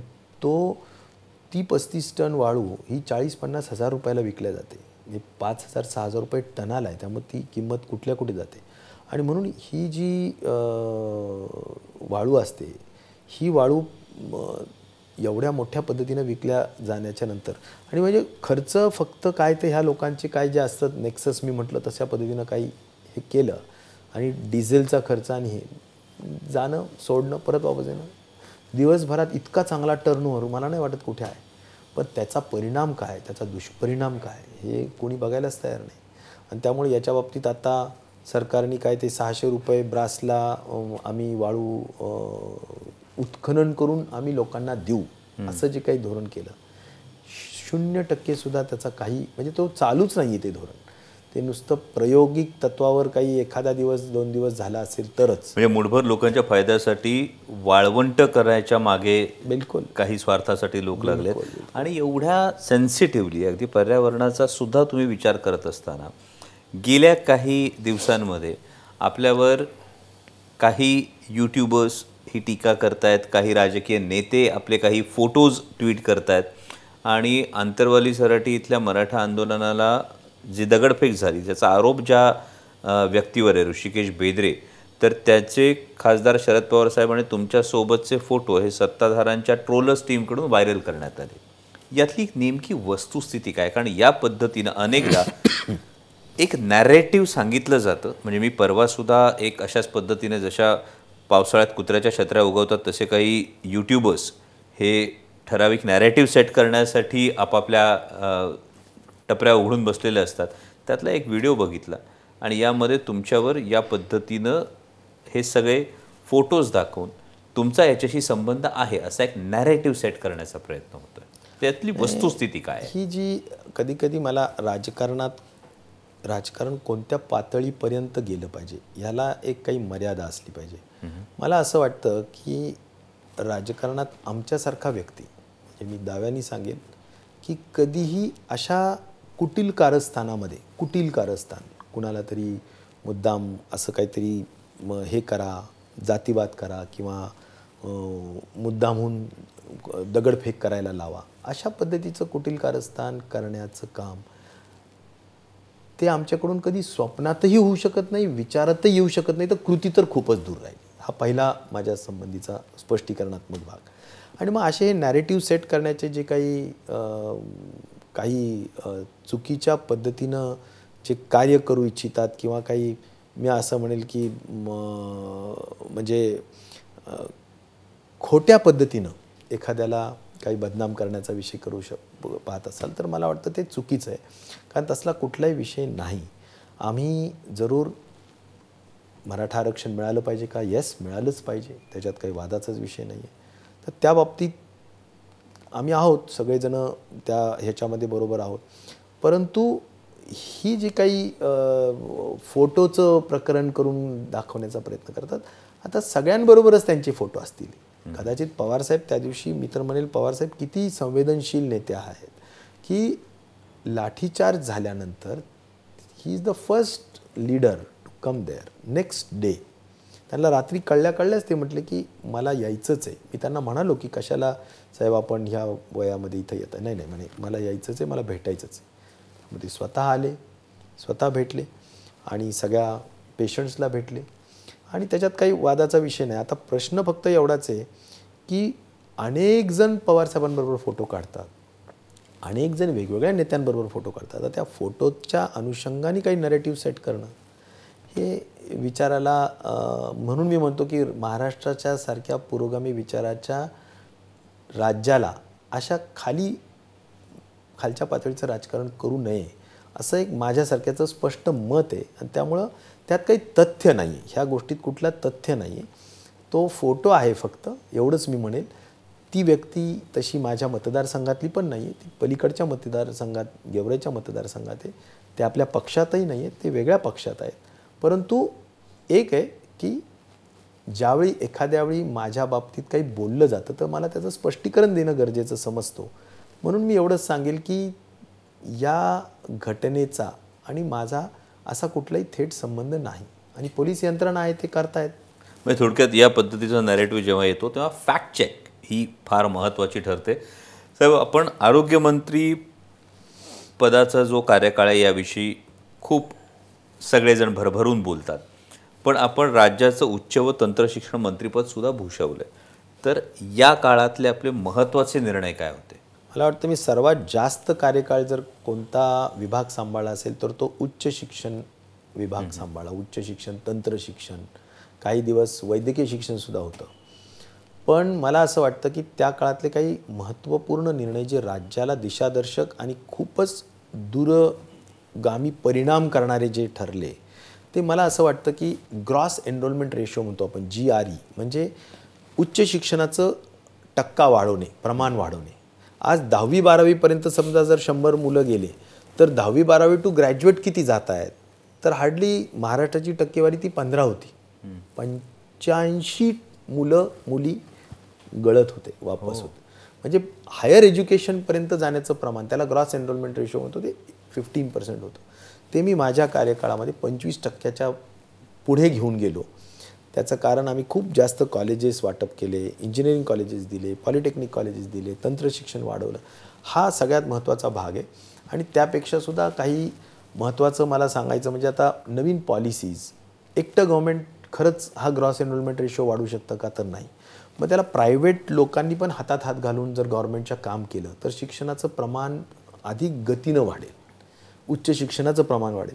मला खूप मोठे इंडस्ट्रीयल हाऊसेस भेटले. मला स्वतः म- मी आणि मुकेश अंबानीजी आम्ही आय सी टीला इन्स्टिट्यूट ऑफ केमिकल टेक्नॉलॉजी ते तिथले अल्युमिनाय आहेत. ते तिथे शिक्षण झालेले बीटेक त्यांनी तिथून केलेले. आम्ही एका डायसवर दोन तीन तास होतो कारण आम्ही कॉन्वोकेशन प्रोग्रामला होतो. आम्ही बऱ्याच मग ते म्हटले की तुमचं काय विजन आहे? वगैरे वगैरे चर्चा करता करता मग ते म्हटले मला इथे आजूबाजूला आमची खूप मोठी जमीन आहे. आम्हाला एज्युकेशन इन्स्टिट्यूट काढायची पण आमच्याजवळ लेजिस्लेशन नाही आहे काही. मग तुम्ही आम्हाला प्रायव्हेट लोकांना काही गव्हर्नमेंटचेच युनिव्हर्सिटीज आहेत. मग तुम्ही प्रायव्हेटला आम्हाला जर जायचं असेल तर काय करायचं? आम्हाला आमचा सिलेबस पाहिजे. आम्हाला जगात जे घडतंय ते रोज आमच्या सिलेबसमध्ये पाहिजे करिक्युलममध्ये पाहिजे. आम्हाला आमचे प्रोफेसर्स पाहिजे. आम्ही जे शिकवू आम्हाला आम्हाला जो वाटेल तो. ते मला मला अजून आठवते ते म्हणले मला हाँगकाँगचा प्रोफेसर निव नेमता आला पाहिजे. मला अमेरिकेचा प्रोफेसर माझ्या युनिव्हर्सिटीमध्ये नेमता आला पाहिजे. असा कायदाच नाही आहे आता तुमचं सगळं असं आहे की आम्ही म्हणजे आम्ही बस कुठल्या तरी युनिव्हर्सिटीचं ॲफिलिएशन घ्या एखादं कॉलेज काढा. परंतु अभ्यासक्रम शेवटी आम्ही नाही ठरवत. अभ्यासक्रम विद्यापीठ ठरवतं. आणि म्हणून मग प्रायव्हेट युनिव्हर्सिटीचा पहिला कॉन्सेप्ट आम्ही इतका बुलडोज करून गव्हर्मेंट फार त्यावेळी सगळ्यांच्या पचनी पडत नव्हतं. पण मी खूप बुलडोज करून ते करून घेतलं. मला आठवतं की एम ई टी किंवा पुण्यातली सुद्धा एक म- मोठी युनिव्हर्सिटी आहे सीझर ख्रिश्चन समाजाची कुठली तरी तर ती युनिव्हर्सिटी मी पहिल्यांदा दोन मी केल्या आणि अनेक पाईपलाईनमध्ये ठेवल्या. नंतर मग माझ्या नंतर आलेले विनोद तावडे त्यांनी मग मी जे तयार करून ठेवलं होतं त्यांना मग मान्यता दिल्या. मग डी वाय पाटील असतील एम आय टी असतील वगैरे पण प्रायव्हेट युनिव्हर्सिटी बिल आम्ही आणलं. म्हणजे मी मी त्यातला पायनियर आहे. अगदी स्टार्ट ह्या. आणि लॉ युनिव्हर्सिटीज तीन सेंट्रल लॉ युनिव्हर्सिटीज आम्ही त्या ठिकाणी आणू शकलो. म्हणजे ज्याला देशस्तरातून ॲडमिशन्स होतात. आणि त्यामुळे सेंट्रल लॉ युनिव्हर्सिटीज मग ती एक छत्रपती संभाजीनगरला आहे एक मुंबईला आहे एक नागपूरला आहे. अशा काही आणि तंत्रशिक्षणामध्ये तर खूप काही करू शकलो. म्हणजे तंत्रशिक्षणामध्ये आय टी आय त्यावेळेस आमच्याकडे होतं. त्यामुळं आय टी आयमध्ये खूप चांगल्या पद्धतीनं स्टँडर्ड एज्युकेशन कसं मिळेल त्यातला अधिक निधी कशी देता येईल आय टी आयला आय टी आयच्या मुलांना हंड्रेड पर्सेंट नोकऱ्या कशा मिळू शकतील या अनुषंगाने स्किलिंग ज्याला म्हणतो आपण स्किलिंग अपस्किलिंग रिस्किलिंग या सगळ्या गोष्टीसुद्धा आम्ही खूप चांगल्या पद्धतीनं करू शकलो. तर मला असं वाटतं की एकंदर उच्च शिक्षणाचं जे काही क्वालिटी एज्युकेशन आहे ते इम्प्रूव्ह करण्याच्या दृष्टिकोनातून अनेक धोरणात्मक निर्णय मी घेऊ शकलो. पण आपण जेव्हा हे धोरणात्मक निर्णय घेत होतात तेव्हा असं कधी घडलं की फक्त आपल्या पक्षाच्या कार्यकर्त्यांच्याच युनिव्हर्सिटीजना संमती द्यायची? अजिबात नाही अजिबात नाही. पण मग आत्ताच्या राजकारणात तसं होतं?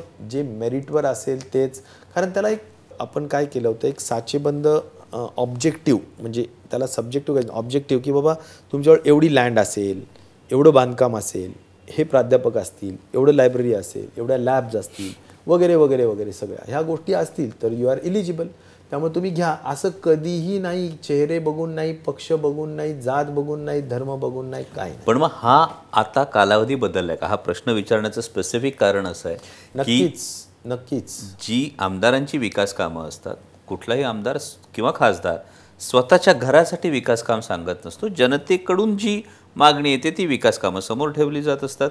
आणि गेल्या काही काळामध्ये विशेषतः जे विरोधातले आमदार आहेत यांच्या कामांना एक तर स्थगिती दिली गेली सरकार बदलल्यानंतर स्थगिती दिली गेली. आता कामांची यादी ही मंजूरच होत नाही. तुम्हाला काय अनुभव याविषयी? मला असं वाटतं की राज्यकर्ते कोणी असो त्यांनी उन्नीस बीस फरक करायला अधिकार आहे. उन्नीस बीस. त्याच्यासाठी ह्या मनी डेव्हलप झालेल्या आहेत. की उन्नीस वीस फरक करा.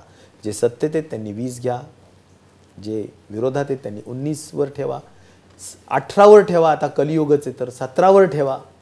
मी म्हणेल प्रॉब्लेम तो नाही आहे की किती पण काहीच द्यायचं नाही. हे अगदीच चुकीचं आहे.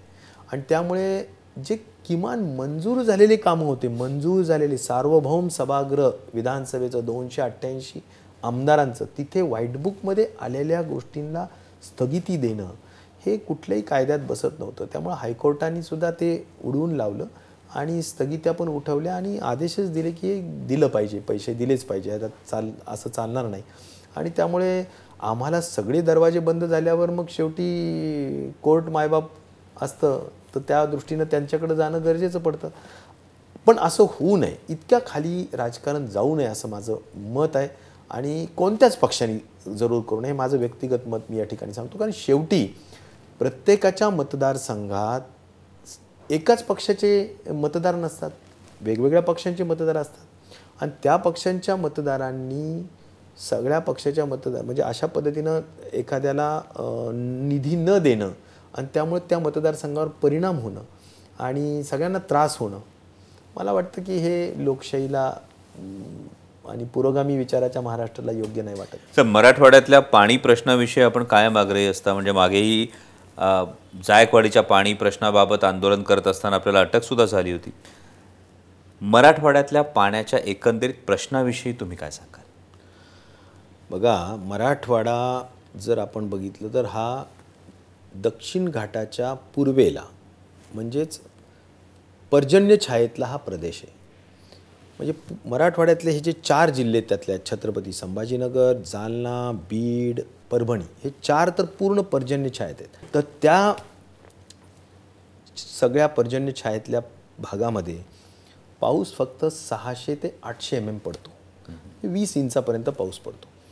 प्रश्न असा आहे की आता तेवढ्या पावसाने तिथल्या लोकांचं शेती पिण्याचं पाणी आणि उद्योग हे भागणार का? नाही भाग मग या सगळ्या परिस्थितीनुसार आपल्याला त्या ठिकाणी उपलब्ध पाणी कमी आहे. पाऊस कमी पडतो म्हणून उपलब्ध पाणी कमी आहे. मराठवाड्याचा जर आपण एकंदर भौगोलिक भाग बघितला तर भौगोलिक भागामध्ये पंच्याऐंशी टक्के भाग हा गोदावरी खोरेमध्ये येतो. आणि काही एक सात आठ दहा टक्के भाग हा कृष्णा खोऱ्यामध्ये येतो. आणि थोडाफार आपण जर बघितलं तर मग तो तापी खोऱ्यामध्ये होतो. एक दोन तीन टक्के भाग. असा तीन खोऱ्यांमध्ये मराठवाड्याचा हा प्रदेश पूर्ण विभागलेला आहे. पण या सगळ्या दृष्टिकोनातून जर आपण बघितलं तर आपल्याला या ठिकाणी पश्चिम महाराष्ट्र विदर्भ आणि मराठवाडा हे तीन जर प्रमुख भाग बघितले तर ज्यावेळी म्हणजे या स्थितीमध्ये आता जवळजवळ तीस टक्क्यापर्यंत एकतीस टक्क्यापर्यंत इरिगेशन पश्चिम महाराष्ट्राचं झालेलं आहे. या मिनिटाला एकूण कल्टिवेबल लँड म्हणजे लागवडीलायक क्षेत्र जे आहे त्याच्यापैकी एकतीस टक्के भाग हा इरिगेशनचा झालेला आहे पश्चिम महाराष्ट्रामध्ये. तीस टक्के झालेला आहे विदर्भामध्ये. परंतु फक्त एकोणावीस टक्के झालेला आहे मराठवाड्यामध्ये. म्हणजे आपण जर बघितलं तर अकरा ते बारा टक्क्याचा आत्ता डेफिसिट आहे. आता जे ऑनगोईंग प्रोजेक्ट्स आहेत ते जर ऑनगोईंग प्रोजेक्ट बघितले तर ज्यावेळी ऑनगोईंग प्रोजेक्ट्स पूर्ण होतील मंजूर प्रोजेक्ट्स पूर्ण होतील तर पश्चिम महाराष्ट्र एकतीसवरून जाणार आहे एक्केचाळीस टक्क्यावर. तसंच विदर्भसुद्धा जाणार आहे चाळीस टक्क्यावर.